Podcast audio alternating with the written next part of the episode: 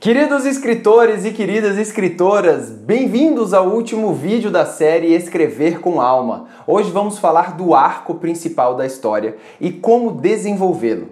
Inscreva-se no canal, pois hoje o vídeo vai ser sensacional. Vamos lá?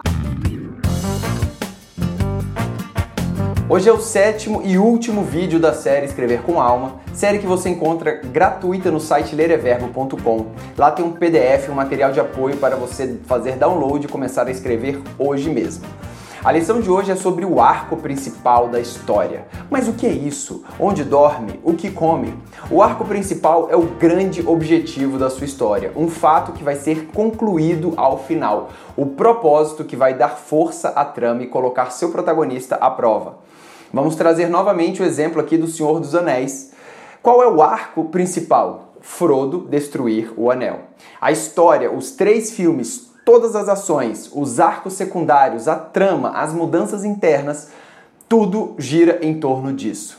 Imagine se no começo do filme Frodo morresse e pegasse um anel. Pronto, aquela história acabou, vamos começar outra história. Geralmente, depois que temos o nosso protagonista desenhado, que sabemos seus sonhos, dores e paixões, que escrevemos as cenas chaves, é aí que o nosso arco vai começar. É quando o cenário já está armado e aparece uma oferta que seu protagonista não pode recusar. Provavelmente ele vai querer recusar, mas ele não pode. Seu personagem está lá, vivendo sua vida, levando seus sonhos tranquilamente. A vida vai acontecendo, mas algo começa a se formar, uma tempestade no horizonte. Esse algo é a sua história. Seu protagonista ainda não tem a mínima ideia do que vai acontecer, mas suas crenças o empurram a essa direção inevitável. Quando seu romance começa, há uma coisa que a crença errônea de seu protagonista não destruiu completamente: o desejo. Então, pouco antes de seu romance começar, as chances são de que ele já tenha se parabenizado, porque sua vida é exatamente do jeito que ele quer, ou, um pouco mais realisticamente, ele reconheceu que a vida é uma merda, mas como não há absolutamente nada que ele possa fazer a respeito, ele fez as pazes com isso. É aí que os roteiristas chamam de mundo comum. Assim, ele está flutuando no meio do oceano, feliz ou acomodado em seu barco habitual, e a água, embora talvez seja calma, é previsivelmente familiar. Ele não precisa se preocupar em afundar ou nem nadar, só ficar lá parado. Mas enquanto ele está lá, você quase se sente mal porque sabe que um torpedo está sendo preparado para se chocar contra essa pequena embarcação desprotegida, mudando sua rotina e jogando-o na água repleta de tubarões. É assim que as histórias começam. O protagonista pensa que está tudo bem, está tudo no curso da sua vida. Então, já era. A vida diz: "Tá na hora de acordar, meu jovem. E essa é a função do enredo. Algo acontece que deixa seu protagonista sem escolha a não ser agir. E isso, ao que parece, é uma coisa boa, o que é precisamente a beleza dos problemas que não podemos evitar. Eles nos forçam a fazer as mudanças que sempre quisemos, mas tudo bem, vamos ser totalmente honestos aqui. Fomos covardes demais para tentar.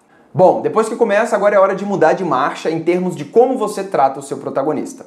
Até agora você o criou amorosamente, sentindo empatia por ele, à medida que cada reviravolta do destino cimentava ainda mais sua descrença.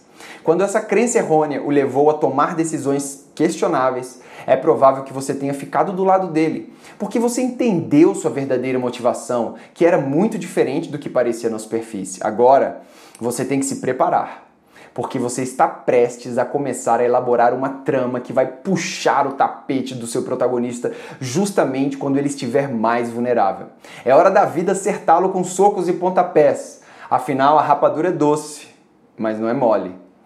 É aqui que muitos escritores tropeçam. Você é uma pessoa legal, além disso, você se tornou apaixonado por seu protagonista, não quer causar dor a ele, especialmente de propósito. Você quer ser justo, quer dar a ele o benefício da dúvida, não quer julgá-lo, mas é o seguinte: não estamos falando de você, estamos falando sobre a vida, também conhecida como enredo. E a vida, a vida não é justa. É por isso que precisamos de histórias para descobrir como lidar com todas essas coisas injustas que acontecem, para que possamos ter a força e a sabedoria para sermos justos. Se a vida não esmurra seu protagonista com força, ele não consegue descobrir o que é justo e o que não é, muito menos reunir coragem. Coragem, coração, inteligência para sobreviver em um mundo que pode ser tão injusto. Em outras palavras, ele não só não terá nada a aprender, mas também não será um professor digno. Então, segure firme, porque começou a descida da montanha russa. A primeira coisa a se fazer é uma pergunta: qual mudança externa vai colocar inevitavelmente meu protagonista no centro da história? Qual evento vai desencadear a mudança interna do meu protagonista e, dessa forma, todo o arco da história? Mudança é sobre forças externas que vão quebrar a homeostase. Nossa, agora eu fui profundo. Homeostase, meu Deus, o que é isso? Bem, homeostase a partir dos termos gregos homeo, que é similar, e stasis, que é estático, é a condição de relativa estabilidade da qual o organismo necessita para realizar suas funções adequadamente para o equilíbrio do corpo. Muito obrigado, Wikipedia. É a propriedade de um sistema aberto, especialmente de seres vivos, de regular o seu ambiente interno de modo a manter uma condição estável mediante múltiplos ajustes de equilíbrio dinâmico, controlados por mecanismos de regulação interrelacionados. Ou seja, é a vida do seu personagem que você vai mudar completamente. É o evento que trará o desequilíbrio inevitável a esse sistema e o retorno a um novo equilíbrio só é possível via uma mudança interna do protagonista. Beleza, então agora é hora de colocar a mão na massa. São três perguntas que você deve responder. Pense no seguinte: o problema que você está gerando, esse grande arco da sua história, é suficiente para manter a trama e construir uma história em cima? O problema que começa a funcionar na página 1 deve ter resistência para escalar o romance inteiro e ganhar velocidade à medida que a história avança. Essa é uma tarefa difícil. Para ser bem claro, isso não significa que algo massivo deve estar acontecendo na página 1.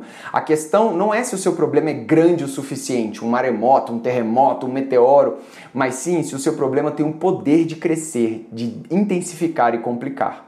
Em outras palavras, mesmo que comece grande, a, verdade, a verdadeira questão é ele pode sustentar um impulso crescente? Segundo ponto, existe uma consequência real, específica, iminente que esse problema crescente não dará ao meu protagonista outra escolha a não ser enfrentá-la? Deve haver algo claro e definitivo que ocorrerá se o protagonista falhar, ou pior, não agir. Não pode ser vago, conceitual ou duvidoso. O que é esse algo? Senhor dos Anéis novamente. Se Frodo não destruir o anel, todo mundo acaba. Ou seja, ele não tem escolha a não ser agir. E por fim, terceiro ponto, existe um prazo definido, um relógio correndo em contagem regressiva para essa consequência? Não pode ser algo que deve ser adiado. A urgência da situação é uma força importante para justificar a tomada de decisão ao embarque na história pelo seu protagonista. Depois de responder essas perguntas finais, você estará pronto para mergulhar na cena de abertura do seu romance, o que significa que agora você estará planejando a sério. Então, chegou o momento de se parabenizar, pois ao mergulhar no passado do seu protagonista, você não apenas sabe quando o seu romance começa, mas também sabe o porquê, sabe o que está em jogo e o que isso significa para o seu personagem. Ainda mais incrível, você sabe do que se trata o seu romance. É, meus amigos, isso é surpreendentemente raro. Normalmente, quando você pergunta a um escritor sobre o que trata seu romance, ele avidamente lhe dá uma versão empolgante do que acontece na trama.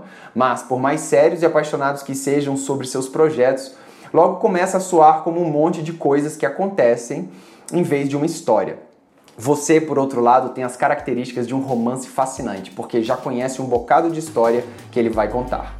Agora o objetivo é começar a criar um enredo que atrará a vida.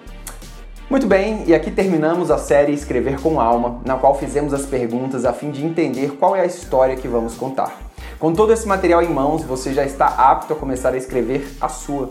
E quando fizer, eu quero muito ler o seu livro, o seu roteiro, o seu conto e comentar aqui no canal. Muito obrigado pela audiência, inscreva-se aqui no canal e baixe gratuitamente o PDF no site lereverbo.com. Grande abraço, boa sorte e até a próxima. Valeu!